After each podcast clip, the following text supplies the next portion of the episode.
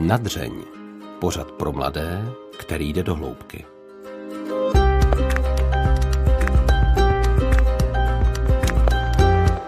Vítám vás u dalšího dílu pořadu Nadřeň.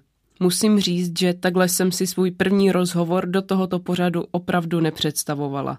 Protože mý dnešní hosté, manželé Tamara a Tomáš Klusovi, nesehnali hlídání pro děti a také proto, že se už nějakou dobu známe, navrhli, že rozhovor natočíme u nich doma nedaleko Prahy. Po uspání dětí jsme si u rodinného stolu ještě chvíli povídali o zážitcích posledních dní. Možná tak během našeho povídání zaslechnete občasné odbíhání za jejich třemi dětmi, štěkání psů, otvírání dveří, šustění bundy nebo dolévání bylinkového čaje. Bavili jsme se o jejich vztahu, o těžkých i krásných chvílích v jejich manželství, o výchově jejich tří dětí a také třeba o víře. Nechtěli jsme vás obrat o jejich myšlenky a rozhovor tentokrát nabízíme i v neskrácené verzi. Přeji vám inspirativní poslech.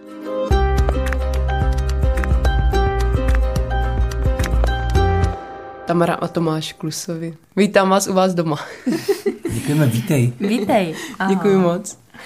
Děkujeme, že jsi nám pomohla s uspáním dětí. Neříkej ho, proč nepřeskoč. Ne, to ne. Tomáši, kdy vzal naposledy Tamaru na rande? To bylo poměrně nedávno. My máme štěstí na přátelé a štěstí na rodinu a oni v momentě, kdy přijde takový jako chvění nebo potřeba chvění partnerského, tak vyslyšejí naše prozby a, a pomůžou nám s dětma a my se můžeme věnovat jeden druhému, protože si myslím, že to je jako velice důležité to opečovávat ten vztah aspoň jednou za měsíc si společně vyhodit z kopítka. Takže vám k tomu hodně pomáhá rodina. Máte tři děti, poměrně nabitý program. Jak to všechno zvládáte? I tu péči o děti, i o sebe. Já myslím, že to zvládáme vlastně dobře. Se ctí. Se ctí, ale hlavně máme tři děti, kteří, kteří jsou uh, hrozně jako fajn, takže je i rádi pohlídají. Že to nejsou taky ty nezvladatelný uh, divočáci, ale prostě děti, kteří mají rádi zábavu a, a pro všechno se natchnou, takže cokoliv s nimi chceš podniknout, tak oni s tebou rádi jako jdou udělat. Takže za A s náma hodně vlastně všechny ty věci jako absolvujou. Takže jsou hodně s náma a když s náma být nemůžou, tak právě jsou s tělou rodinou, což je super. A nevadí jim to, oni jsou po tamaře dost společenský a potřebují ten kontakt i s jinýma lidma než s vlastní rodinou. Takže i oni se jako dost těší na to, že si od nás odpočinou kolikrát. A po tobě mají co? Po mně, po mně... Tak třeba vypadá jako Tomáš všechny, všechny tři ty to děti. Pravda, to je pravda. A myslím si, že jsou tak jako zdravě líné. Že to umějí jako, umějí odpočívat. Až na jednu futa teda opravdu, ta občas, ale jo, taky, taky. To umí vyspávat No, ono je to důležitý, to je strašně důležitý. Mě to, mě to potvrdil Luděk Sobota, když jsme natáčeli, tak on mi říkal, že to je jedna z nejdůležitějších věcí na světě. On říká, víš, proč jsem tady pořád? Mě všichni kamarádi už umí, jako umřeli. A já jsem tady pořád, protože jsem zdravě línej. Že si umím odpočinout. No, a tak já se to, protože mám vedle sebe raketu, že jo. Ona má zadku, zadku vrtuly, pořád potřebuje někde bejt a s někým něco dělat, tak si myslím, že jsem do nich jako investoval ten, ten zdravý klid, který člověk potřebuje taky občas prožít. Takže v momentě, kdy ty děti třeba jsou z něčeho naštvaný nebo se chovají právě uh, nějakým způsobem nepříjemně. Tak je to Tamara. Tak to samozřejmě hnedka je přišknutý mě. Podívej do, na, na, sebe do zrcátka, podívej na tu nervózu tady. Ne, no, je to pravda. Ale lásko, no, no, ale lásko. Takže si myslíš, že když jsi byl malý, takže se nerozčivoval. Já jsem se nikdy, já dvakrát no. jsem se možná rozčílil. Ale... Takže já bych to shrnula, takže po mně teda mají dvě ze tři děti jsou po mně holky to je vlastně tak jako celý a jsou teda po mně velmi nervózní. a zbytek je Tomáš Klus. Já jsem se chtěla zeptat, jak vypadá váš obyčejný den, ale myslím si, že žádný den u vás není úplně obyčejný. Tak je vůbec nějaký den, který je rutinní, kdy máte stejný rituály, celý den ráno odejdete, večer se vracíte. Jak to vypadá? No tak uh, posledních pár měsíců, dva nebo tři, máme takový trošku jako rutinnější život. A to díky tomu, že Tomáš teda chodí do divadla každý den cvičit nebo trénovat. Nebo cvičit do divadla. No, ale jo, dneska jsem cvičil, dneska jsem trénoval tanec.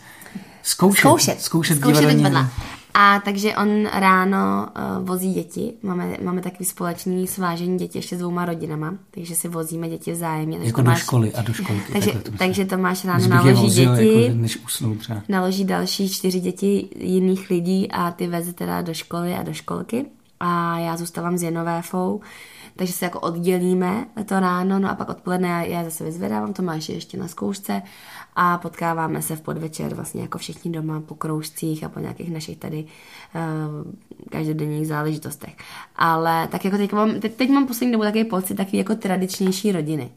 Ale jinak je to každý den úplně všechno jiné. Já jsem docela alergický na tenhle ten výraz. Tradiční rodina. Ne, tak myslím taky ten jako ráno do práce a večer z práce. Jako no. Mm. Protože, No, protože to- u nás to třeba funguje tak, že to máš odejít do, do práce na uh, 20 dnů. Že jo, Ne, takže nejezdím na 20 dnů, Micko, na 20 dnů jezdím jednou za... to je takový rozvodový rozhovor. No. Vy jste se domluvali na začátku, jak to bude vypadat vlastně, že co chcete, aby z toho vyplynulo. Vypadá to na šťastné manželství zatím. Ale, Je ale jako, jako velký zásah do našich životů byla ta škola. Jako. To je fakt Mm. úlet. Eh, necí- Škola, škola vaší dcery? Škola naší dcery. Škola naší dcery teda nastoupila do první třídy, naštěstí na naprosto skvělou školu, na to si vůbec nemůžeme stěžovat, ale my, jak jsme, myslím, asi dost volnomyšlenkářstí š- ští, tak nám to udělalo poměrně průvan v našich jako životních zvycích a návycích, že jsme vždycky byli zvyklí, když to na nás přišlo, prostě jak jsme někam vypadli, třeba na víkend, na týden nebo na měsíc, a teď to nemůžeme dělat. To je úplně šílený. Takže jsme z toho takový, takový furt, ještě, ještě si zvykáme si myslím na to. No. Já jsem si to ještě, protože jsem extremista, takže i když si na něco zvykám, tak potřebuju si na to zvykat dvojnásob, tak jsem ještě přijal nabídku na zkoušení v divadle, abych ten řád a disciplínu opravdu jako si užil naplno a, a, a zžil se s ní. Ale má to něco do sebe samozřejmě, že člověk má nějaký životní jistoty konečně. Nemyslím tím jako ty rodiny, ale to, že jako vím, že prostě se na, naobědvám, což jsem taky třeba nedělával, nebo jsme to dělali třeba ve tři, ve čtyři a tak. A teď to vím, že to je prostě po práci jdu na oběd a pak jedu třeba pro děti. No, tak, tak to, je to jiný ten život. Je to takový, je to... jo, najednou naše rodina eh, vnímá pondělí, jako nějaký No, den, který no, něco jo. znamená. Jo, jo. To tak dřív nebylo, no. To je pravda. To zní celkem ideálně. Dá se říct, že jsou Klusovi reklama na štěstí. Tak to se od nás často říká, já si myslím, že to je úplně jako nesmysl, že podle mě reklama naštěstí neexistuje za prvé a za druhé i my máme samozřejmě starosti a máme spoustu... Jaký máš starosti? No to, k tomu se dostaneme uh, za hodinu. A, ale myslím si, že jsme šťastná rodina, no. Myslím si, že v těch rolích, jak v rolích uh, manžela a manželky, tak v rolích uh, tatínka a maminky uh, jsme se vlastně našli a naplňují nás absolutně jako po okraj. Takže myslím si, že ano, my jsme šťastná rodina a, a oba dva to vnímáme, myslím, velmi jako s pokorou a vděčností, že to vnímáme jako nějakou samozřejmost a právě se to pořád snažíme kultivovat a furt se o to vlastně starat jako o nějaký poklad. A myslím si, že, že vlastně to štěstí lidi hledají mnohdy ve věcech, ve kterých to štěstí právě není. No. Štěstí se totiž nehledá, že? jo, štěstí se uvědomuje. Přesně. Že prostě rodina, tam patří, tam patří rovnítko mezi rodinou a štěstí. A že je jenom otázka toho, jak se to ta rodina přebere a co si z toho udělá. Že v momentě, kdy že, že lidi chtějí změnit spoustu věcí a jsou nespokojení se spoustou věcí okolo sebe a chtějí do toho nějakým způsobem zasáhnout, ale nikdy to nemůže dopadnout dobře, dokud jako nejsou v tom, v tom, v té bazální formě, jako v té rodině, v tom totálním základu, opravdu jako, když to není dobrý tam, když člověk nemá zameteno před svým Prahem, když nemá doma naklizeno, takzvaně, když tam nejsou ty dobrý vztahy, tak je, se pak strašně těžko budují jakýkoliv dobrý vztahy ještě s někým jiným, protože, protože člověk, který je spokojený doma, tak nemá tendenci závidět jiným lidem, kteří jsou spokojení, ať už doma nebo v práci nebo kdekoliv prostě. Takže si myslím, že to je, to, ono ne nadarmo se říká, že rodina je základ státu, jako rodina je základ všeho. Pakliže se někdo pro tu rodinu rozhodne, jako to není tak, že jako všichni musí mít děti, aby byli šťastní na světě. Někdo je šťastný tím, že má práci, ale je komplikovaný chtít být šťastný v práci a přitom mít rodinu a hledat to štěstí v té práci, to nejde. Jako nejdřív je potřeba najít štěstí v té rodině a pak můžu být šťastný i v práci a kdekoliv jinde. Hmm. Já bych ještě, ještě to chtěla doplnit, že já jsem si uvědomila vlastně ve chvíli, kdy jsem porodila druhý dítě, Alfreda. Není zač. Eh, že, že najednou, vlastně já jsem se tou maminkou fakt jako už musela stát, už ty děti byly jako dvě a najednou za pět měsíců jsem čekala třetí dítě, takže už to bylo úplně jako taková fakt jako konec té duhy a taky té představy toho, že já si ještě vedle toho budu dělat ty svoje věci. Najednou tady byly tři děti během čtyř let, jako ta vize, úplně šílená pro mě. A já jsem jako pustila ty otěže a vlastně jsem přestala dávat pozornost tomu, co nemůžu dělat, to, po čem jako toužím, a co bych chtěla dělat místo toho, abych tady teďka utírala někomu zadek, nebo abych tady teďka vařila v obrovský kotel jako špaget. Ale zač- začala jsem dávat vlastně pozornost tomu, co mám, najednou vlastně mám pocit, že mi jako narostly křídla toho štěstí, jako v tom, že najednou jsem to štěstí spatřovala úplně v těch nejobyčejnějších věcech, v tom, že ty děti se na sebe smějou, že se pohladějí, že, že se mi schovají a vybavnou na mě a najednou se ti jako zastaví ten svět a ty si říkáš, ty co jako mě chybí. Teď tady jako žiju tohle, tady v, tý, tady v těch kulisách, tady těch jako bytostí kolem mě, kteří skrze nás dva přišli, takže myslím si, že to štěstí právě, ten recept na to štěstí je to, že přesně jak říká Tomáš, že se ho připustí, že ho žiješ a nehledáš ho. No a pak taky buduješ úplně jinak ty věci okolo a ty priority se ti proměnějí a najednou všecko, co, co, co zavání nějakým jakýmkoliv potenciálním nebezpečím, tak chceš ze svého života nějakým způsobem vytěsnat a oživit spíš ty věci, které podporují život, než které podporují smrt prostě. Ať už je to prostě nějaký válčení nebo, nebo, nebo za cenu násilí někoho přesvědčovat o něčem, tak vždycky si volíš spíš tu, tu, tu cestu, která je blízká tomu harmonickému způsobu života. Prostě mě to, mě to změnilo život v tomhle naprosto, to, že jsme, že jsme založili rodinu, protože jsem pochopil, že eh, život je nejkrásnější na světě. Prostě a že když se budeme stavět proti němu, tak můžeme velmi rychle o to všechno přijít tady. Že to je velice křehký.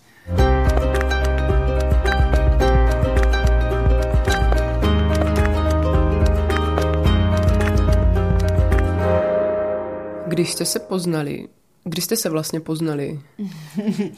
My jsme se poznali v roce 2012. Mm-hmm.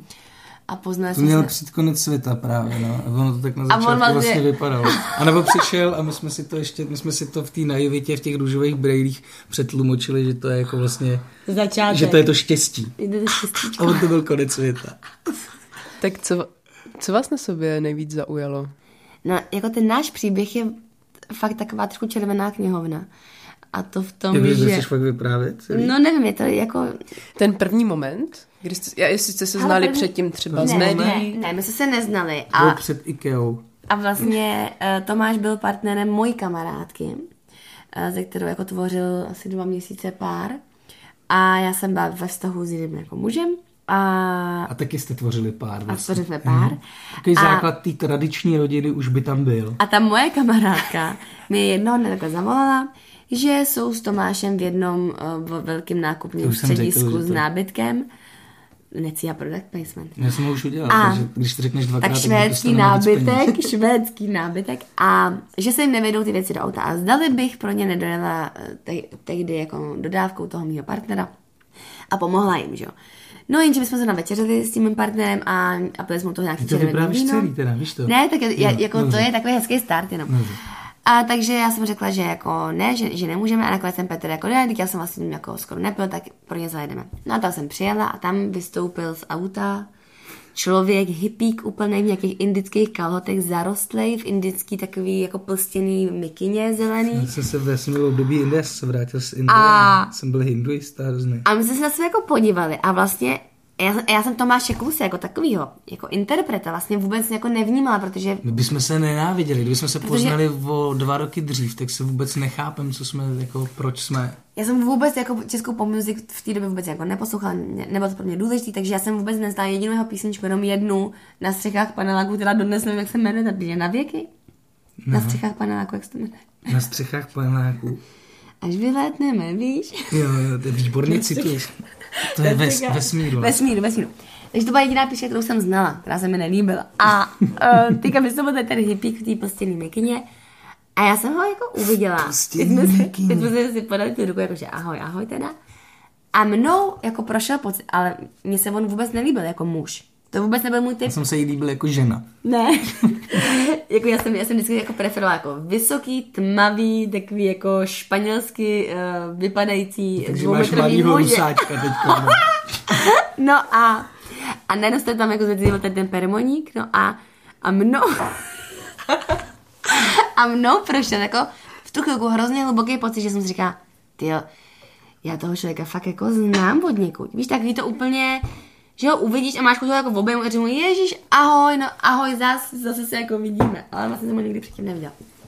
No a potom uh, vlastně se, se, se tam mezi Tomášem a tou holkou uh, te, uh, bejvalou stály nějaké jako věci, docela zásadní jako z její strany a Tomáš se s ní rozešel. Jenže mezi tím moje druhá nejlepší kamarádka, která tu moji druhou kamarádku nenáviděla za to, že chodí s českým Bobem Dylanem, tak... To, to, to je dobrý skok od permoníka. No. tak vlastně rozvítila, abych já to Tomáše s ní seznámila. Po rozchodu tady s tou paní první. No a já říkám, ale já to dělat jako nebudu, to je taky moje kamarádka, to není jako fér. Ne, ne, ne, ne, tak se půjdeš na do divadla na ní.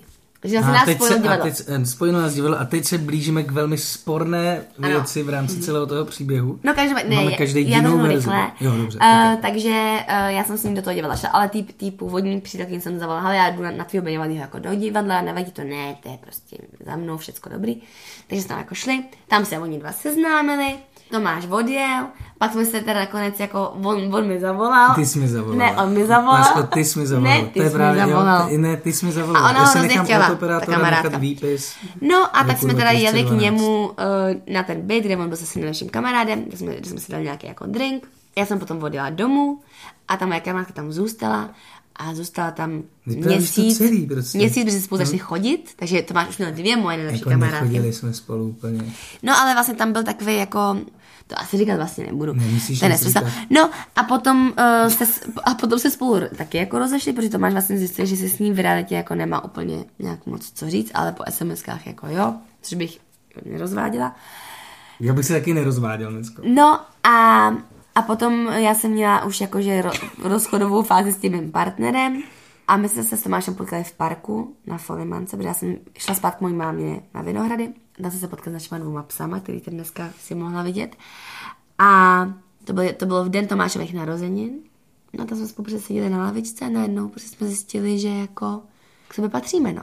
Jako úplně jsme spolu strávili večer na té lavici a jsem pak odcházela domů. A já jsem měla opravdu pocit, že vidím černobíle, že jsem se totálně zamilovala tady do toho člověka, který se mi vůbec nelíbí, vlastně, jako v té době jsem fakt jako, ne, prostě nebyl to můj typ, já jsem neměla tu fyzickou lásku k němu vůbec.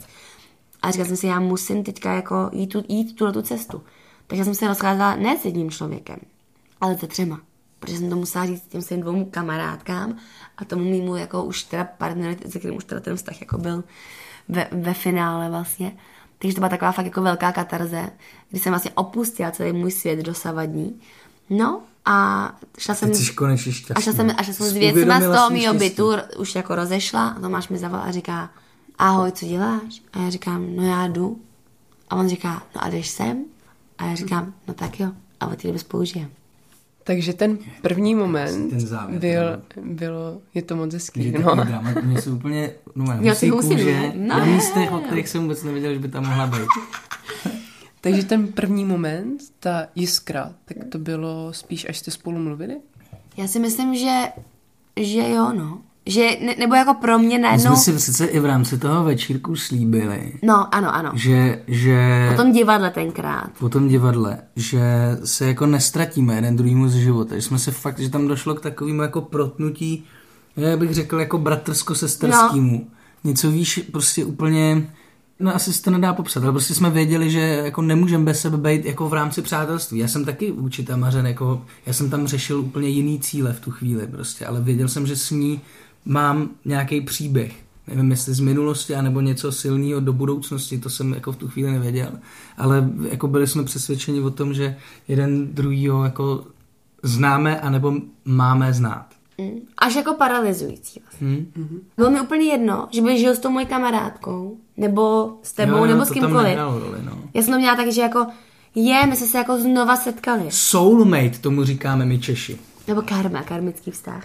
No ne, a potom, a právě potom na té lavice najednou tam jako úplně tř, zaklaplo všechno a já jsem se úplně bez hlavy jako zamilovala. A vlastně jsem už to ráno jsem obeslala tady ty tři lidi, a které jsem řekla, ale já jsem se tady zamilovala do tohoto člověka. Úplně ten jako nejvíc nesmyslný scénář se tady naplňuje. Ale já to prostě musím vyzvat, protože to je pravda. Já to tak prostě cítím. A je to úplně platonický, ale já to musím mít vyzvat. A tenkrát já jsem vůbec nevěděla, co ten Tomáš, jestli mě taky miluje. Víš, jako to bylo úplně sázka, jako já jsem šla, šla do tmy úplně. Já jsem si, ale děj se, co děj, tak to prostě má být, protože já to tak cítím. A vím, že to bylo to, to nejlepší rozhodnutí, no. Mm-hmm. A to mě Bobe Dylene. Permoník lepší teda. Děkuji, láska. Nemáš, ne? Pro tebe byl ten moment taky ten rozhovor. Jo, jo, jo. To, já si dokonce pamatuju, že jsme, jako, jak jsme seděli, co jsme pili a i co jsme si říkali. To A on mě bylo chtěl fakt- políbit. On mě chtěl políbit, když jsme se loučili, tak mě chtěl líbat. A ty jsi nechtěla. Já jsem mu řekla, ne. A to bylo na ty narozky, jo? No. Nebylo na tom rozhovoru, jako... Jo, tak ty myslíš ten večírek no. potom v divadle. No. OK. No a po pár měsících, když jste si spolu začali, tak už jste vlastně počali Josefínu. No. Že My celkem jsme- neobvyklý v dnešní jak se době. Ono, jak se tam Tamara vlastně jako nastěhovala ke mně. Tak, Ne, jsem jako ještě nebydla se všema věcma, ale jako No jsme, každý den jsme tam spolu byli. No, každý den jsme tam spolu byli, my jsme nechodili ven. No. My jsme se na tři měsíce vlastně zavřeli v tom podkrovním bytě a malovali jsme po stěnách a naše rodiče se tam chodili koukat na nás jak na exempláře do zoo. Jako, že jsme fakt, jsme si prožili tři měsíce intenzivního hippie vztahu. Jako, Jak a bylo 30 to, let života. Fakt, ale bylo to, prožili jsme toho strašně moc, úplně brutálně. A Tamara potom odjela Do Francie. do Francie na, na kolik? Na 10, na 14 dní? Ne, skoro na, mě, na tři týdny. Jo. No. No, to bylo brutální. A, a já jsem, já jsem měl pocit, když, když odjela, jsem jako bez ní byl bez sebe totálně. Fakt jako jsem měl pocit takový klinický smrti. Prostě fakt jsem úplně najednou přestal dejchat. A vlastně, když přijela, tak ten A večer... my jsme si každý den psali třeba 500 SMSek. My jsme spolu jako eh, sdíleli Vlastně každou byli, no. myšlenku. Jako. No a pak jsme se vrátili, jsem se vrátila a ten večer mě Tomáš požádal o ruku. A ten Takovým večer, tancem hezkým? No, to byl krásný jsem tanec. za taky tokající tanec. No. Tokající tetřev. Dělal, že ho pálí koberec, že ten koberec vydá, dává elektrický jsem byl šoky. tak nabitej tou radostí, že přijela. No a ten den jsme jako vědomě opravdu jako počali Josefínku. No. Takže k ročnímu výročí našeho vztahu se narodila naše dcera. Bylo to náročný přepnout vlastně z takového zamilovaného vztahu do rodinné role celkem rychle. Tam se nic moc nepřepínalo, ono tak přišlo jako... Tak vlastně my jsme se vlastně skoro neznali v úvozovkách. Nebo jako znali jsme se hrozně intenzivně. Ty, ty tři měsíce, co jsme spolu strávili jako teda svobodně a netěhotně. Ale to bylo úplně plynulý. Já jsem vůbec neměla jako pocit, za A ve mně nebyl žádný strach, že bych si řekla, oh, tak já tady čekám jako dítě s člověkem, se kterým jsem tři měsíce, já ho vlastně hrozně málo znám. Ne, to bylo úplně, jo, my teďka budeme ta rodina. My se jako milujeme tak, že to dítě je jasným důsledkem té lásky. Jako. Zhmotněná A tím, láska že, a tím, že vlastně ta Josefína opravdu Dítě. si to k nám namířila jako na jeden pokus, protože ten pokus byl opravdu jenom jeden, tak jsme si říkali, "Aha, tak jako to je, ne, to je nespochybnitelný, takhle to prostě má být. Takže jsme to přijali a, a samozřejmě, že tam byly různé jako fáze té proměny nás jako těch dvou mladých, svobodomyslných, nezávislých lidí. A Tomáš byl ještě si myslím daleko nezávislejší, co se týká teda nějakých jako partnerských principů. A, a najednou se to tak jako celý poskládal, jako když stavíš ty, ty puzzle a najednou tam jako docvakáváš ty poslední částečka, máš jsi euforii, že už uvidíš ten obrázek. No jako. a, a, a jsi překvapená z toho, že ty poslední panelky, které si bereš, tak je bereš prakticky na slepo a oni tam padnou, jako. Že to bylo fakt jako naprosto přirozený, jako fakt já jako moc nemysl, jako nevěřím na osud, věřím na osudový body nějaký který, a lidi, který potkáváš a místa, který navštěvuješ. Ale tady to opravdu mám pocit, že to bylo jako napsaný. Celý, že to tak jenom jsme, šli v tom proudu toho, toho spisovatele velkého, který to, který to na nás A zajímavé bylo třeba pro mě, že vlastně naše okolí nejbližší, naše fakt jako přátelé, moji a Tomášovi a naše rodiny, nás od toho vůbec nezrazovali. No, no, to mi že vlastně nám jako odpor. nebyl, víš, taky to, Ježíš, tam Maro neblázni, prosím tě, jako teď chodil s těma dvouma našimi kamarádkama, prober se, teď on jako, to je úplně nestabilní jako partner, víš, ne, prostě všichni úplně říkají, jo, jako vy dva k sobě prostě patříte, tak to jako má být, a vy se jako musíte vzít, vy musíte mít tu rodinu, protože to tady není jiná cesta, no. Můžu říct takový polosprostý slovo? Že to bylo totiž poprvé, co jsem to slyšel od svojí mámy, když jsem jí to přijel říct, jakože že jsme sedli v té restauraci a se tak na mě dívala. Úplně máma, že prostě ví všechno, že? A teď se na mě dívá a říká, co nám chceš říct? A já říkám, to je, ještě počkáme, dám si jídlo, pak tak. A říká, vy čekáte dítě? A já říkám, jestli vlastně nic neřekl, tak, a ona, ty vole. Bylo poprvé, jsem svoji mámu uslyšel jako mluvit něco z prostýho. Ale taky bylo to úplně jako, fakt, kdyby na to byli připraveni vhledem ve snu prostě ty lidi, kteří jsme o tom informovali, že jako každý vlastně, jasně, tak jako je to šok, jste spolu tři měsíce, ale nikdo neměl jako, tak jste se zbláznili, nebo žijete v nějaký hitparádě, fakt to, fakt to je, a je to do dneška, je to furt, je to hezký, je, je to dobře napsaný příběh. Je. Chytli jsme tu flow prostě. Jo, krásná Lehko. čeština.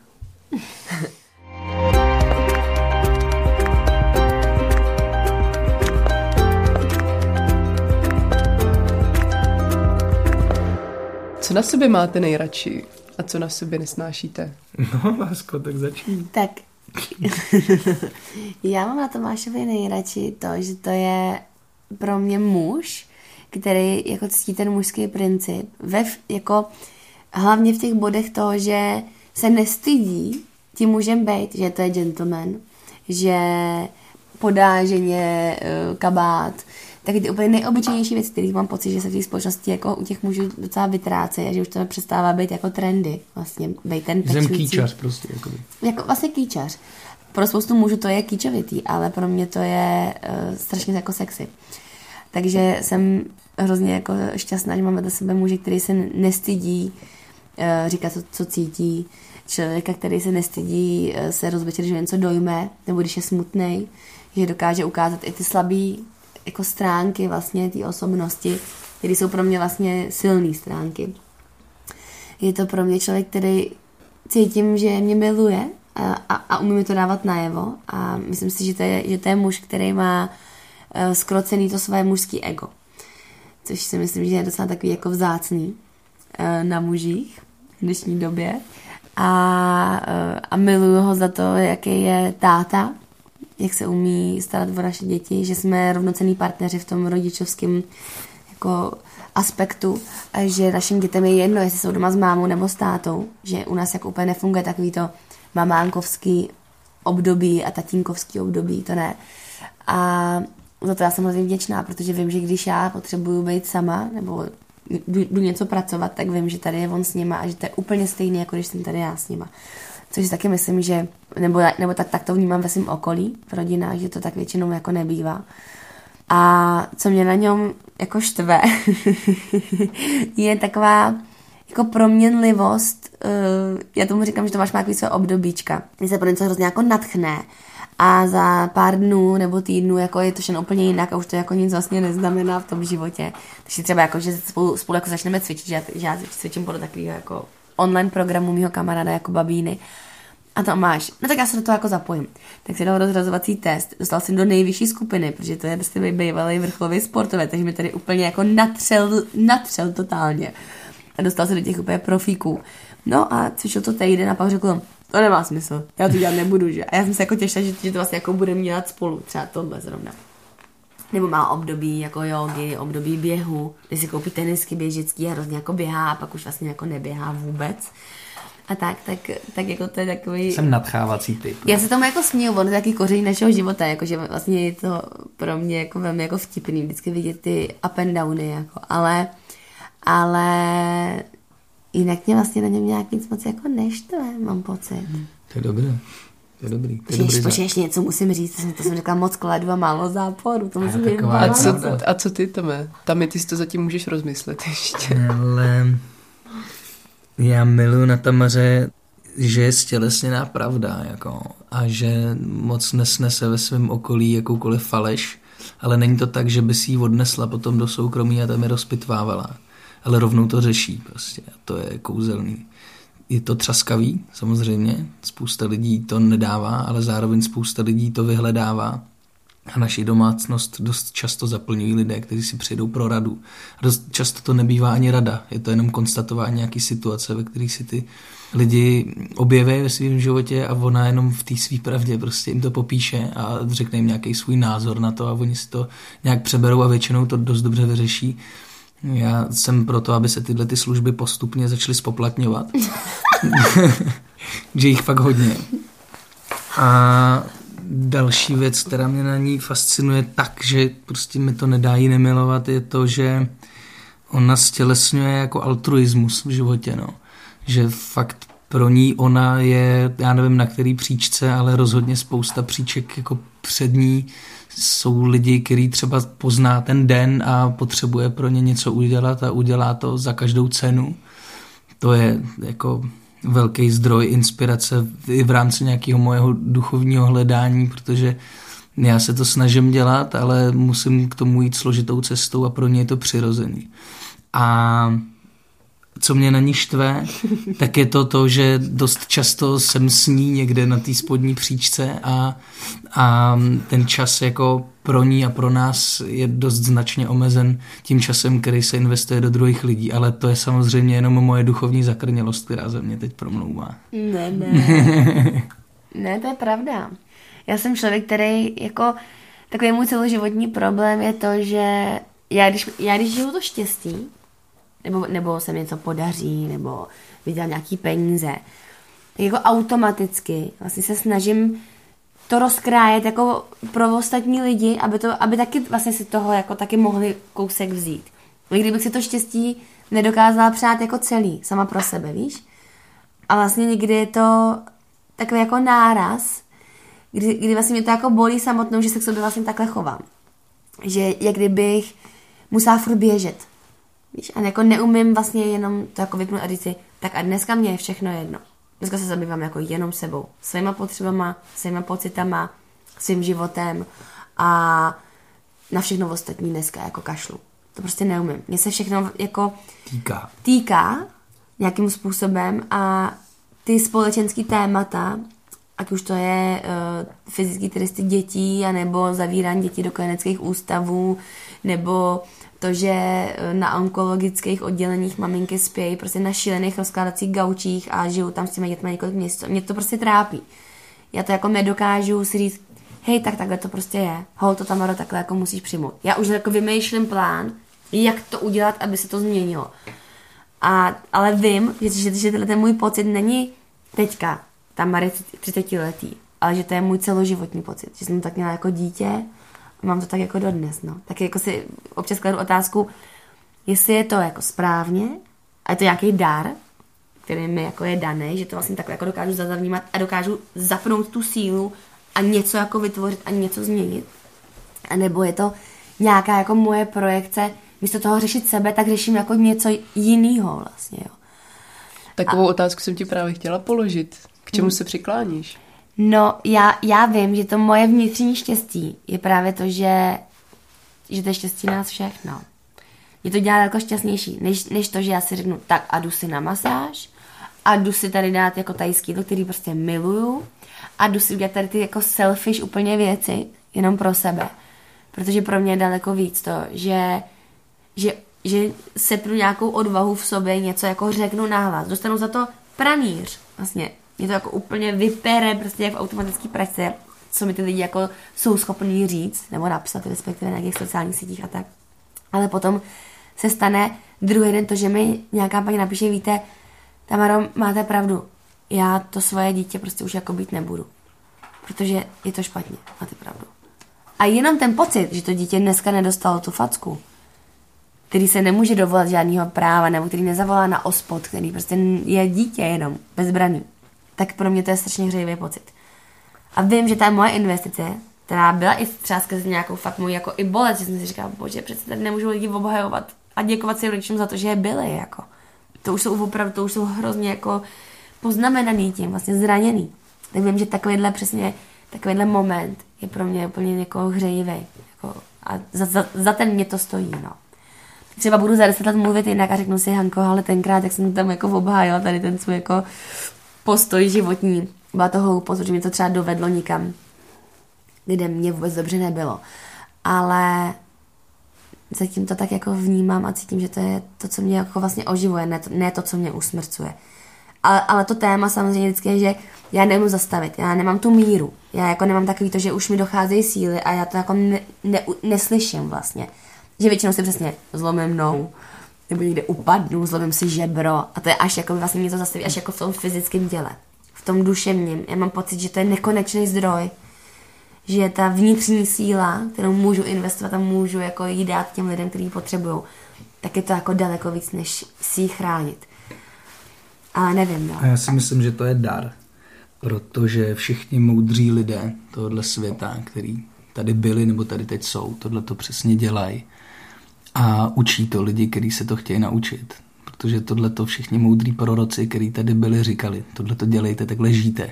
Protože jste tady jeden pro druhýho, nejste tady jenom pro sebe. Prostě. Takže já žiju vlastně vedle osvícený bytosti. No, tak to Vidím líp na svět díky tomu. No.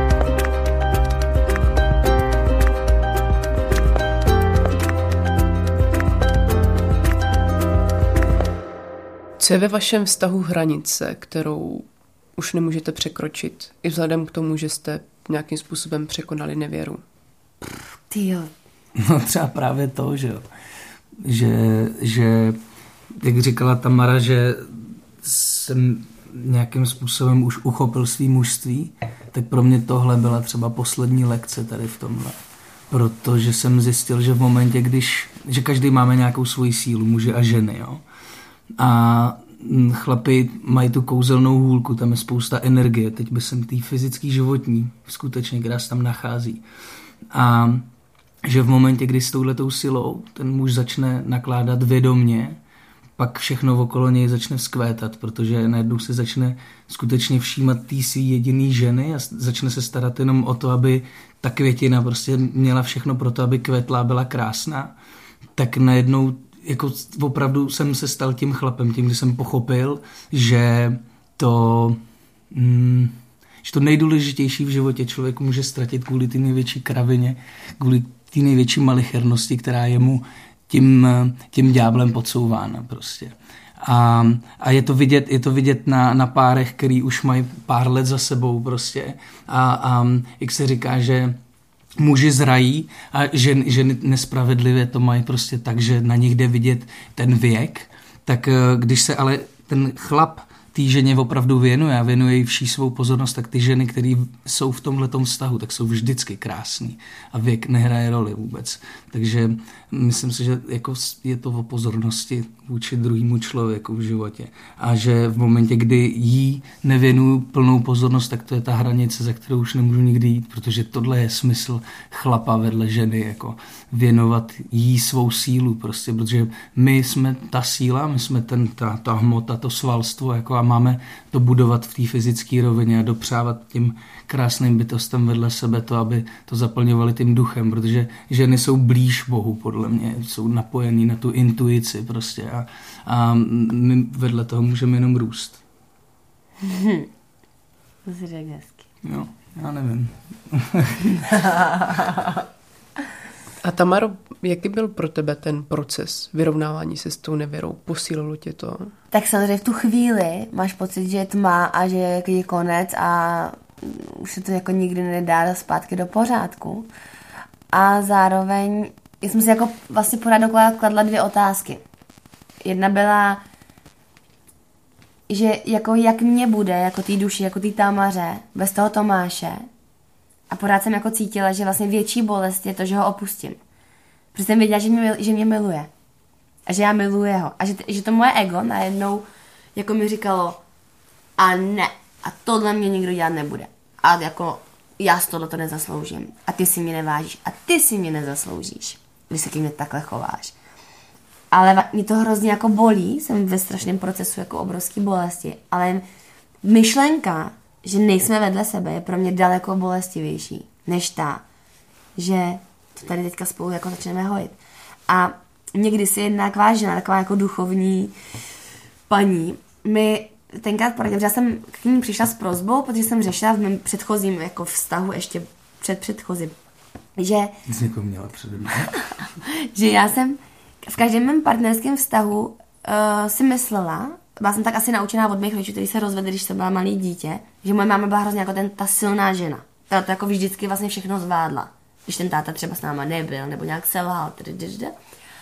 A já jsem přej, přejmula tady ten program do sebe, když jsem si řekla, aha, tak já budu ohromovat ty muže vedle sebe tím, že jim budu dávat pocit, že je nepotřebuju. Že všechno dokážu. A, a dostal se to jako do bodu, kdy jsem se vybourala v autě, kdy mi bouchlo kolo na dálnici. Měla jsem 3% baterky. Pršelo. Byla jsem 15 km od domova. A místo toho, abych vzala tomu svým partnerovi, řekla mu, hele, já tady jako jsem a jsem v háji a, a mě zachránit můj šlechetný princi. Tak jsem si z posledních 3% vygooglovala, jak se přezouvá rezerva. V ten moment se mi vypl ten telefon a já v tom dešti, opuštěná na té silnici v té tmě, jsem si přezula to kolo Dokázala jsem to. A přijela jsem domů zmoklá, fakt jako v nějakém filmu, kde seděl ten vyděšený prostě kluk. A říká mi, kde jsi byla? Já jsem prostě, já jsem, si, já už jsem viděla, že už tady máš být dáru, že jsem volala, už jsem tam za 15 minut, jo. A bum, a co to tohle. A já vůbec nevěděla, kde jsem, já už jsem volala na policii, jestli tě nikdy nenašli a tak. A já, já, já, jsem si sedla a říkám, no ale uvař kafe, tomu neuvěříš, co mě se stalo, ale. No, tak jsem takhle hodně líče, a jako, už jako s úsměvem na těch, protože už jsem byla za tu hrdinku, že já to dokázala celý. A on tam seděl a byl úplně zlomený a vlastně já jsem najednou viděla člověka, který cítí obrovskou bolest, protože já s ním prostě nepočítám tom životě. Protože já se bez něj přece obejdu. A ještě jsem od něj chtěla, aby mě za to pochválil. Aby mě za to vlastně miloval. A byl to taky jako obrovský zvrat. A tenkrát jsem si řekla, já to, to chci změnit. A našla jsem tady tu ženu, která se zabývala jako partnerskýma jako tématama. A šla jsem za ní a říkám, já chci být žena, nechci být muž. Já prostě chci být tou ženou. A ona mi tenkrát poradila takovou jako hezkou techniku kdy vlastně, když člověk třeba řeší sebelásku, nebo lež, nebo pravdu, nebo cokoliv, vlastně jakoukoliv hodnotu, nebo nehodnotu toho života, tak vlastně to nemá podobu. Jako jak si představíš lež, jak vypadá. Nevypadá nějak, že jo. To je, to je pojem, který nese spoustu jako příběhů a vrstev. A ona mě vlastně jako naučila si ty, si ty věci jako personifikovat, představovat si, zavírat je do nějakých krabiček, které, jsou, které mají nějaké barvy, jsou to krychličky, kuličky, je to jedno, prostě komunikovat s tou věcí je vlastně jako vydefinovat. A já si myslím, že v tom partnerství, já, já jsem si vydefinovala lásku. Já jsem, já jsem ji namalovala ve svým mysli tak, že je jedno tělo ženský a jedno tělo mužský. Ty dva lidi se do sebe zamilují. A vypustí ze svých těl takový jako vlákna, úplně jemnohmotný prostě nítě, které jsou jenom vidět v určitých náznacích. A ty nítě se k sobě jako přiblíží a v ten moment se zrodí to další tělo. Ne to dítě, ale to další tělo, to tělo té lásky, které si vyživují všechny ty nítě, ty totální lásky, ty napojenosti na tom začátku, ty chemie, kdy to tělo se zvětšuje, narůstá, osvaluje se, najednou z ní bytost, úplně rovnocená těm dvou. A stojí na svých nohách, už umí chodit, už se pohybuje, jde kupředu, jakoby je, je živá. A najednou jeden někomu zalže, a ona ztratí jakoby tu tyrkysovou a už je taková jako bledě modrá. A ten druhý udělá tohle a zase ztratí něco jiného. Pak najednou si sedne. Najednou třeba už jako leží vlastně, ale furt ještě dejchá, protože furt tam je ta láska. Jako. A, a já vždycky všem říkám, když mi na, to, na tu otázku ptají, pokud ta bytost ještě existuje mezi váma, pokud ta láska ještě je, tak, tak, tak, tak se k ní vždycky skloň a vždycky ji začni léčit a vždycky do ní investuj ten největší dar a to je ten cit to odpuštění, ty nejčistší formy vlastně toho citu. Ne tu zášť, ne to ego, ne tu ublíženost, to zranění. Jako. Pokud máš sílu jí zvednout z té země, tak to, tak to vždycky udělej. A i když ty lidi kolem tebe si, si tlučou na čelo a říkají, tak ty jsi úplně ma, jako blázen, on to udělá znova, nebo když, když to se ti jednou znova jako zopakuje, prostě ne, to, to prostě dvakrát do stejné řeky nevstoupíš. Ne. Láska je Bůh, jako lásku vždycky musíš jako ctít a proto, když, když jako říkají, no a tu a zamiluje se Denko. A já, a já říkám to, to říkám jí nahlas a stojím si pevně za ní a jednou mi to třeba připomeň. Před láskou se vždycky pokloním. Pokud on Tomáš přijde že já miluju tady Hanku Strašákovou, tak já prostě OK, tak, tak jdi a žij to. Protože jestli jsi měl poznat další lásku v tom životě a je to láska, tak, tak to nikdy nevzdávej. Slyšeli jste to všichni, já si to moc dobře zapamatuju. to je hezký. No je to pravda, no a ta bytost stojí na dvou nohách. To je důležité si pořád uvědomovat, že má dvě nohy a že to je ten muž a žena. A že ty nohy mají každý, každý stát, jako musí stát rovně, aby ta bytost byla rovná. A, aby jedna noha dělala práci té druhé, to tam nikdy té rovnováhy nedos, nedos, jako nedosáhneme. A já si myslím, že ten, tentokrát je to na té naší pravačce, na té mužský, aby jsme dali příležitost stát rovně taky té druhé noze.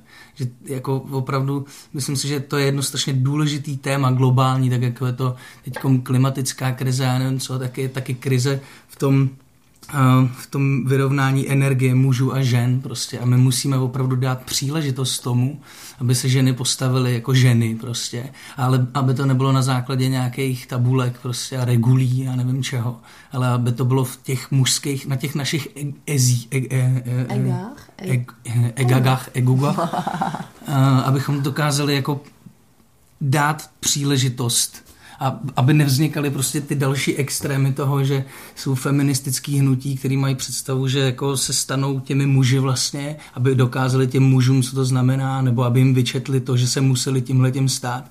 Že to není ta cesta. Cesta je v tom uvědomění si toho, že je to ta černá bílá, je to ten yin a yang a musí to být v rovnováze. V nás, v našem jako vnímání tady té reality. A ty jsi dokázal odpustit sám sobě? No, to je dobrá otázka, protože to bylo jako vlastně strašně těžký. A došlo k tomu a v tom momentě, kdy se to stalo, tak mi to celé, co jsem jako udělal, připadá vlastně úplně neuvěřitelný a nepochopitelný. A, a na druhou stranu vlastně paradoxně to přispělo prostě strašně moc tomu, abych se stal konečně tím chlapem, no protože jsem si uvědomil, jak křehký jsou základy něčeho tak pevného, jako je vlastní osobnost a ego prostě, že se to opravdu může všecko ztratit, rozpustit, zmizet a člověk si to třeba nestihne ani uvědomit. No. no. Žárlíte na sebe někdy, ať už eh, teďka ve vztazích a nebo i třeba skrz práci? Já hodně, pořád. No. ne, protože je to... Ale neříkáme to. Ale ne, ono to, to, to totiž Teď není, už jo. To totiž není jakoby žárlivost, je to spíš pocit takový, takový hrdosti.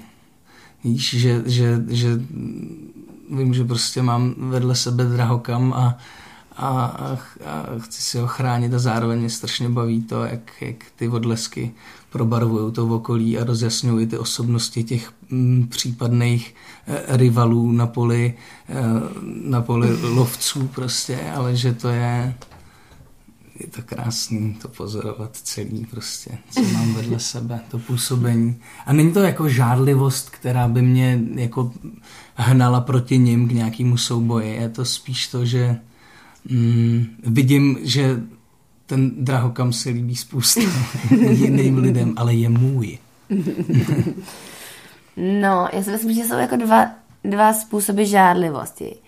Jeden je ten, který je skvělý, a to je to, že ti ten muž nebo ta žena dávají najevo, že, že tě milujou a že na tobě záleží a že nechtějí, aby tě měl někdo jiný. Ale vlastně, vlastně to dává jako najevo v tom, že v momentě, kdy tam se tam najednou objeví nějaký sok, takže ten tvůj muž to jako přijde vlastně a tak jako je s tebou a vlastně ti dává najevo, my jsme tady jako my dva, my k sobě patříme.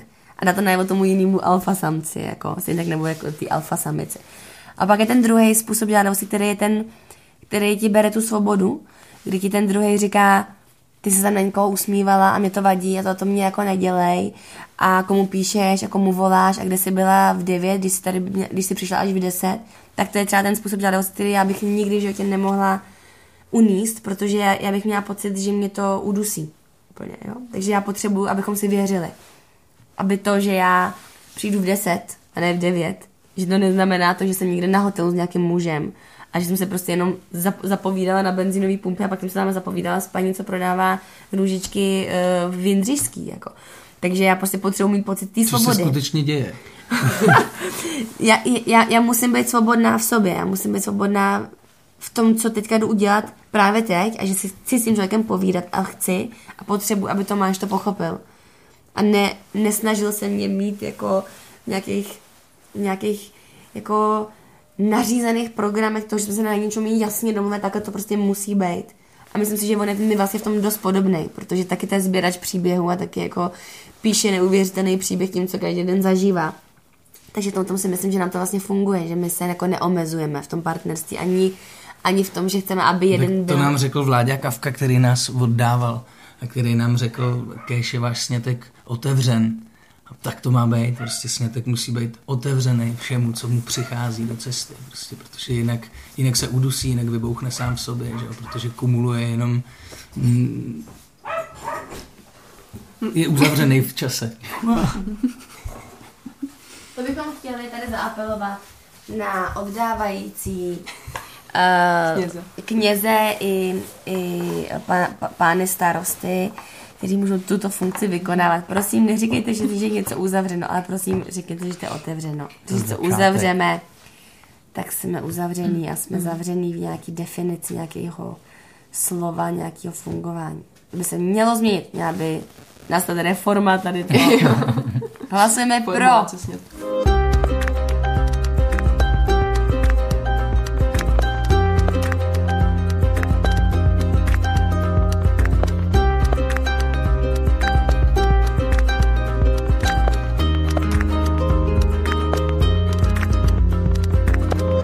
My se spolu často bavíme o víře, o náboženstvích. Vy jste si prošli, myslím si, spoustu, uh, spoustu náboženství, mnoho různými formami náboženství. Uh, s jakou formou souzníte teď, Tamaro? Já jsem člověk, který v životě nepřečetl žádnou duchovní knihu, jo? Že o buddhismu, hinduismu, křesťanství. Prostě ne. Já jsem to, já jsem to nikdy nechtěla udělat. Protože jsem vždycky jako vnímala, že, že tím, jak jako zraju v tom životě a stárnu a jdu nějak jako dál tím životem, tak se mi jako proměňuje vlastně to vnímání toho Boha pomyslného. A já si pamatuju, když mi bylo 6 let, tak jsem byla v první třídě a jsem se sama od sebe přihlásila na náboženství. A já jsem z rodiny eh, lidí, kteří nikdy nechodili jako do kostela. Nechala nás teda pokřtít jako děti, ale nikdy jako moje máma s mým tatínkem jako nechodili v neděli do kostela. A já jsem měla kamarády křesťany, kteří chodili do kostela. Já jsem to strašně záviděla. Já jsem to vnímala jako, že já miluji vytvářet ty komunity a ty jako být spolu prostě a povídat si a věřit ve stejné věci a tak. Takže já jsem, když jsem u nich spala na víkendy, tak jsem chodila jsem do toho kostela a bylo to pro mě úplně to je skvělý, jak tady jsou ty rodiny spolu, se všichni znají, pak si tam nesli ty koláčky a šli si někam ještě posedět, tak někomu domů a tak. A to se mi to jako líbilo. A zpívala jsem ve sboru, když jsem koncertovala prostě v, v, koncert, v kostelech po celé České republice i po Evropě. A přihlásila jsem se, jsem se na to náboženství. A já jsem hrozně ráda chodila a moje máma mi říká, jak je to vůbec jako napadlo se přihlásit na náboženství, jako co tam děláte, že? A já říkám, no povídáme si jako příběhy o Bohu, o Ježíši a prostě o tom, co se jako dělo dřív a jak to bylo celý tady. A moje máma nad tím, jako nechci říct, jako, že tím opovrhovala, ale, bylo to pro mě absolutně jako zjevení, jako že já tam jdu z vlastní iniciativy. No a pak jsem takhle potkala zase kamarádku, která jsem chodila na tanečky a to byly jeho visti. A teďka oni po těch tanečkách jezdili do Prahy na ty jejich tam zase jako mše, nebo? No a moje maminka, že jo, já jsem se jednou ne, jako nevrátila z těch tanečků domů, že jo. Ale nebyly tenkrát mobily, takže jako ta byla už že byla na policii, že jo, že, že dítě unešený, že jo. To, no, já jsem se vrátila s tou rodinou, který mě vzali mezi ty jeho visty, že s těma časopisama a ze vším prostě, že teda maminko, to, to bylo úžasné, byli hrozně hodný, jako paní a tak. A a vlastně vždycky jsem měla jako otevřenou tu hlavu, i to srdce, vlastně jako do všech jsem, že mě to vlastně všechno zajímalo. Já jsem chtěla do všeho jako proniknout a pochopit to, proč ty lidi tomu věří, to, co je tam táhne, to, co jakoby je tam, jako jim dává nějaký zdroj nějakých jako důležitých věcí. Ale nikdy vlastně mě nic tak jako neupoutalo, že bych říkala, jo, já jsem křesťan, nebo já jsem buddhistka, nebo jsem to, nebo ono. A mně došlo v mých 21 letech, kdy jsem mám přišla o život v Indonésii, kde jsem prostě bojovala s horečkou dengue na opuštěném ostrově, kde nebyly žádný jako obrovský nemocnice, které by mi dali transfuzi a zachránili mi tam život. A mě tam opravdu jako vlastně zachránila tady ta moje povaha. To, že když jsem na ten ostrov přijela, ještě než jsem tu dengue horečku jako než, než propukla, tak jsem potkala místního blázna, po kterém tam surfaři házeli šutry a byl to takový ten úplně jako bláznivý kluk ve, ve otrhaných borčortkách, který nikdy jako ukrad. A to byl první člověk, který jsem napotkala a hned jsem se s ním skámošila a hned se nás jako stali, a, já, a kam máme jít na kafičko, a kde máme jít surfovat, a kde máme jít tam a to a to. A všichni jsem tam smáli, protože s ním vůbec jako povídám. Na momenty, kdy mi propukla ta dengue horečka a tam jsme objeli ty místní lokální jako lékaře v garážích, kteří mi chtěli upouštět žilu, což by udělali, by mě zabili, že, že jsem neměla krevní srážlivost díky té nemoci. Tak tady ten blázen mě tam zachránil život. Zachránil mě tak, že, že přišel po čtyři dny, kdy jsem nejedla, už jsem byla dehydrovaná, už jsem opravdu jako byla na pokraji jako života a smrti. A on, ten můj tehdejší partner ho toho ho, ho potkal úplně vyděšený. On říká, co se, co se děje? On říká, hele, moje holka tady leží, já nevím, co mám dělat. A on říká, já, já ti pomůžu. A přišel a udělal mi prostě asi sedmihodinovou masáž lymfatickou, kdy mi vlastně dělal větší vnější bolest celého těla, že mi vlastně mačkal mezi kolenama, dělal mi modřiny po těle, kdy mě dostal do stavu vlastně plného vědomí po několika dnech totálních halucinací a horeček a šílených jako stavů. A já jsem si tam tehdy uvědomila, že že vlastně ten Bůh je ten život, že Bůh je ve všem kolem mě, že Bůh je ve mně, že je ve všech lidech, kteří jsou kolem nás, že je v oceánu, že je opravdu ve všem kolem mě. A že vlastně jediný, co já chci, je žít. A já jsem si dala takový jako slib, že ten život jako nepromarním. Že jsem se dotkla té smrti, to v ten moment, kdy jsem si říkala, ty to může takhle skončit. A vlastně ten dotek té smrti byl hrozně příjemný. To nebylo jako, je, já, ta, já vlastně nechci, jako. Já jsem najednou cítila úplně, jo, ty jako jo. Klidně. Vlastně. Jo, klidně. Klidně v tom, nej, v tom nejhlubším slova smyslu. Klid. Úplný. A, já, a najednou jsem se jako ocitla zpátky v té bolesti, zpátky v tom životě, že jsem si řekla, ty, to je ta výzva, jako. Mě to vlastně mělo potkat. Abych si to všechno, co v tom životě jako žila, jako dítě, jako tady a teď potvrdila.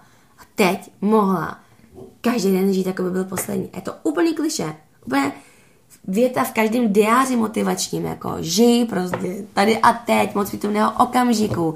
Život je to nejkrásnější, co v životě potkalo. Jako lidi se tomu smějou, ale tak to prostě je. A já vím, že každý den, který tady jako jsem, tak já musím usínat s tím pocitem, že ten den stál za to. A to je ve mně, to je moje náboženství, to je můj Bůh. A co pro tebe, Tome? Celkem nedávno si mi říkal, že si chceš nechat pokřtít. No, no. Hele, Tamara totiž je zastánce toho, že je potřeba vytvářet tu přítomnost jako, a že i jakýkoliv náboženství je právě ta přítomnost, ten život. Jako. A že ty cesty je potřeba vytvářet nový vlastně svým způsobem. Já jsem zase milovník těch tradičních cest. Mě baví jako putovat po nich a číst si ty knihy, ty řádky těch lidí, kteří prostě na to přišli a došli k Bohu nebo k osvícení nebo k čemukoliv v rámci svého náboženství. A zjišťuju, že prostě to, co mě na tom baví ze všeho nejvíce, ta spojnice toho všeho.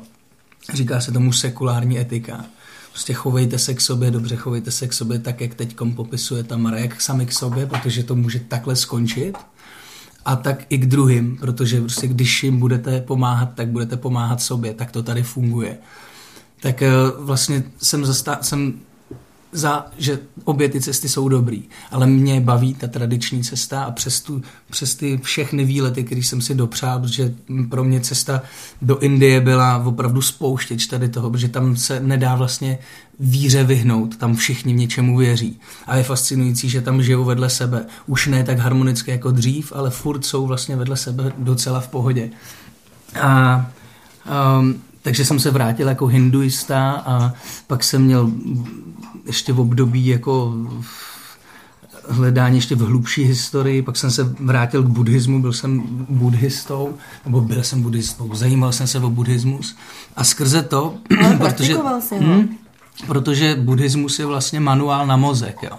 To je čistě rácio, tam víra hraje roli, ale ne takovou, jako třeba v křesťanství, ale je to manuál, kterým můžeš začít ovládat prostě sebe a, a, a, a je to zajímavá cesta, ale já jsem si uvědomil v rámci těch meditací, které jsem se díky tomu naučil, že když mi zemřel táta, tak jsem si našel průvodce toho, abych to pochopil, abych si s tím vyrovnal. A ta čistá dětská mysl je prostě velice blízko té prapůvodní energii, té intuici. A já jsem uh, začal rituálně, nevím, jak dlouho to trvalo, ale myslím si, že jako třeba rok po tom, co zemřel, každý večer a každý ráno rozmlouval s Bohem tím, že jsem mu říkal, co bych si přál ten den a, co, a, a večer jsem mu za to děkoval. A vlastně jsem zjistil, že ty moje kořeny jsou takovýhle, že jsem se narodil tady, protože jsem jako tady jsem měl narodit a jsem křesťanem, protože tady to bylo vymyšlené na naše, na naše nátury, na naše mozky, bylo vymyšlené křesťanství prostě a byli tady proroci, kteří ho prorokovali. A v jiných zeměpisných šířkách byli zase jiný, kteří to jako vysvětlovali jinak. Ale důležitý je to, že tam existuje nějaký pojítko a to je to být dobrým člověkem a usilovat o to být dobrým člověkem a dělat jiným lidem dobré věci, protože pak je dělám taky sobě. To spojuje všechny. Ale já jsem se rozhodl, že jsem křesťanem a chci se jim stát oficiálně, protože to tak cítím, protože cítím, že i vzhledem k tomu, o čem jsme mluvili před chvílí, že tu, tu, tu, tu očistnou lázeň mít duše jako potřebuju pro to, abych uzavřel celou tu kapitolu. A Ježíš a Bůh a Duch Svatý, který mnou jako prostupuje, který, který ho cítím, já cítím to volání, prostě mý srdce dělá Bůh, Bůh, jako je to krásný pocit a sdílím ho s Láďou Heriánem a jsem strašně vděčný za to, že mi to jako dopřává ten hled, takže jsem teď v té fázi, kdy se na to chystám a, a studuju pilně, jsem pilným studentem, že mi to zároveň baví a, a nesmírně se na to těším, protože vím, že to už je jako konečná fáze mýho hledání, že teď už jenom budu prohlubovat svůj vztah k Bohu. A potkáváte se nějakým způsobem ve vnímání víry? Modlíte se třeba někdy spolu? No tak my se modlíme s našima dětma. Vlastně jako... To je takový náš... i stražničku máme, no. no. A to je hrozně rostomilý. A jako vlastně vedeme k tomu, že když jíme, a tady prostě uvaříme si jídlo, takže za ně děkujeme, že myslíme na lidi, kteří to jídlo nemají. A tak, takže my jako vedeme vlastně k té víře, aby jako vnímali tu rituálnost a to, že to není samozřejmost, že tady můžou teďka jako jíst jídlo, po kterém toužej a objednají se tady u mě a já jim tady jako... naši psy, nebo A takže to je vlastně taková jako naše modlitba, no, že jako děkujeme. Jako naše modlitba naší rodiny je vlastně vděčnost. Hmm. A to si myslím, že vlastně to náboženství je právě napříč celým tím světem. Mm. Jo, jo. A teď si myslím, že je jako na čase, abychom i, aby i to, i to já vím, Kapko, že tady seš, ale já teď tady dělám rozhovor. Víš? A ty, když ležíš v My jsme teďka v rádiu Proglas, Kapko, jestli to jako ještě nepochopila. v této poloze. A že, že teď je opravdu na čase, abychom uh, my, kteří teda něco věříme, abychom byli ochotní jako ustoupit od svých model a, a, a věnovat se spíš tomu, co ty modly říkali a, a žili v tom, co říkali, protože nikdo neříkal, abychom se k sobě chovali tak, jak se k sobě chováme. A, a teď je ten čas, abychom začali, abychom našli společnou řeč napříč vírami nebo věrami. Na mou věru je potřeba tu, tu, tu uh, víru opravdu prožívat, nejenom, nejenom, se, nejenom se jí zastírat nebo se v ní schovávat. Prostě nejde říct, že děláme násilí ve jménu Boha. To je prostě nesmysl podle mě. A je zapotřebí si to říct a říkat to, nebo to nejenom říkat, ale začít to hlavně dělat. No. Je čas činů.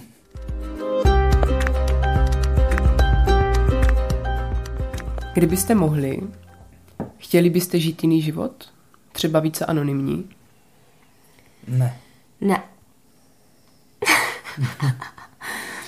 Jakože, mm, jasně, že jsou dny, kdy si říká, že by to bylo všechno daleko jednodušší, kdybychom žili ten v uvozovkách teďka trojitých, jako obyčejnější život, ten běžnější, ten anonymnější, ten jenom tady si sami pro sebe, tady u lesa, kde, kde právě teď jsme, a zároveň, a spoustakrát si kladu tu otázku, jestli ty děti nám to jednou třeba vyčtou.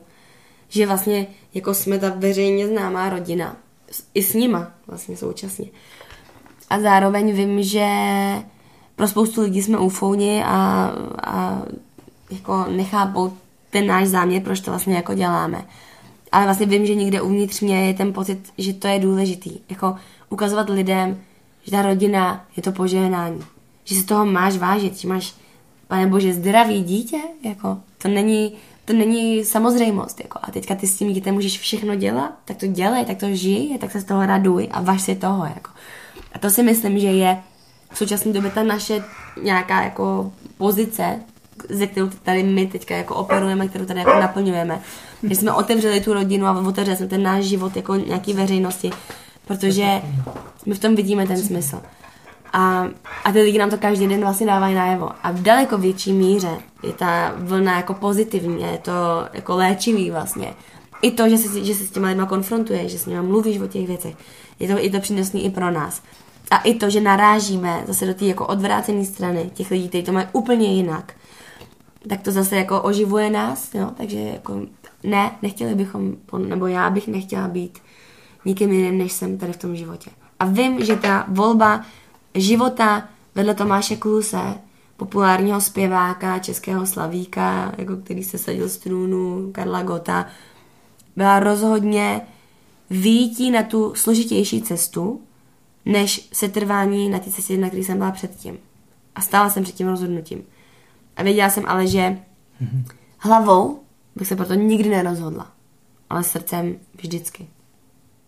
Je těžké navazovat nové vztahy, když jste slavní. Důvěřujete lidem? Jo.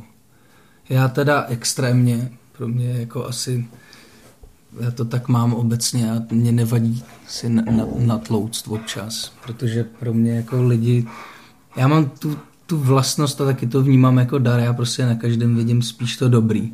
A nemám, nemám pocit, že by to bylo nějak jako tak, že bych se snažil žít v lepším světě, než jaký je, ale přijde mi to snažší cesta se k tomu člověku dostat, jako přes to dobré v něm. A to mě baví. Mě baví prostě poznávat lidi, protože mě baví poznávat ty příběhy, protože jsem zjistil, že opravdu každý je úplně jiný.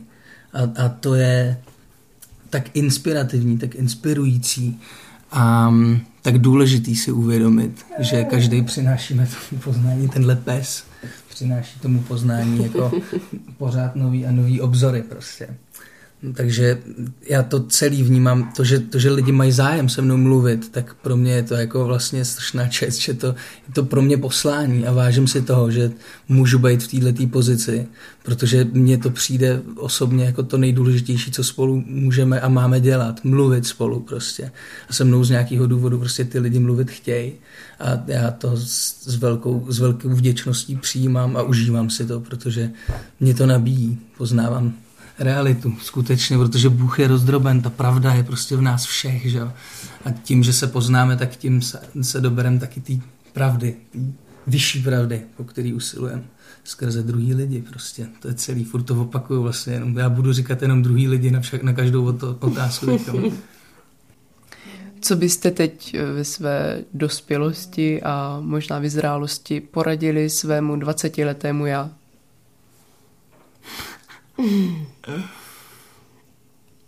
Já, když si vybavím sebe ve 20 letech, tak se úplně přesně takovou, jako já jsem byla, se úplně přijímám. Mám se takovou úplně ráda. A jenom bych ty tamaře popřála, prostě ať si to užije. Ať si užije všechny ty výzvy, všechny ty prohry a výhry a radosti a starosti, ať si to užívá. A ať jenom věří tomu, že v momentě, kdy bude v tom souladu s tím, co cítí, co je v ní, a s tím, co žije, tak to nikdy nemůže dopadnout špatně. To je krásný, no. To je krásný. Já vůbec nevím. Já bych se teda jako rozhodně chtěl vidět v těch letech, chtěl bych se teď potkat a zna, zavnímat se, ale taky nemám pocit, že, že bych si chtěl v tu chvíli nějak měnit život něčím a spíš bych se tak jenom s potěšením koukal, že bych věděl, co mám všechno před sebou a vlastně bych si to přál. Úplně stejně asi. Taky je to dobrý, to strašně dobrý. Mě baví, že jsem to všechno mohl prožít a že to teď jako všechno vím díky tomu. No. Děkuji vám moc. Řek, no. Děkuji vám moc za rozhovor do pořadu na dřeň. My děkujeme. Bylo nám krásně na dření. No. Jsme na dření. Děkuji moc. My děkujeme. Krásně jo, to bylo dlouhý, jo. Ty vyhodíš. To máme na, na ne, pět to musím, večeru. To musím do tři čtvrtě hodiny dát. Děkuji moc. Omlouvám se, že to je tak no, to ty, ty pomluvíme až. Je to krásný. Jo, A kolik to má? Hodinu 20. Ráno jsme brzo vstali. Tomáš odvezl děti do školy a s Tamarou a malou Jenůvkou jsem strávila ještě dopoledne doma u snídaně. Asi si často klademe otázku, jak moc je život známých osobností, který propagují v médiích a na sociálních sítích, pravdivý. Já vám můžu říct, že Klusovi opravdu žijí to, o čem mluví. Zároveň ale nežijí ve své bublině štěstí a pomáhat světu berou jako svoji každodenní misi. Díky, že nás posloucháte. Loučí se Hana Strašáková a zvukový mistr Antonín Kánský.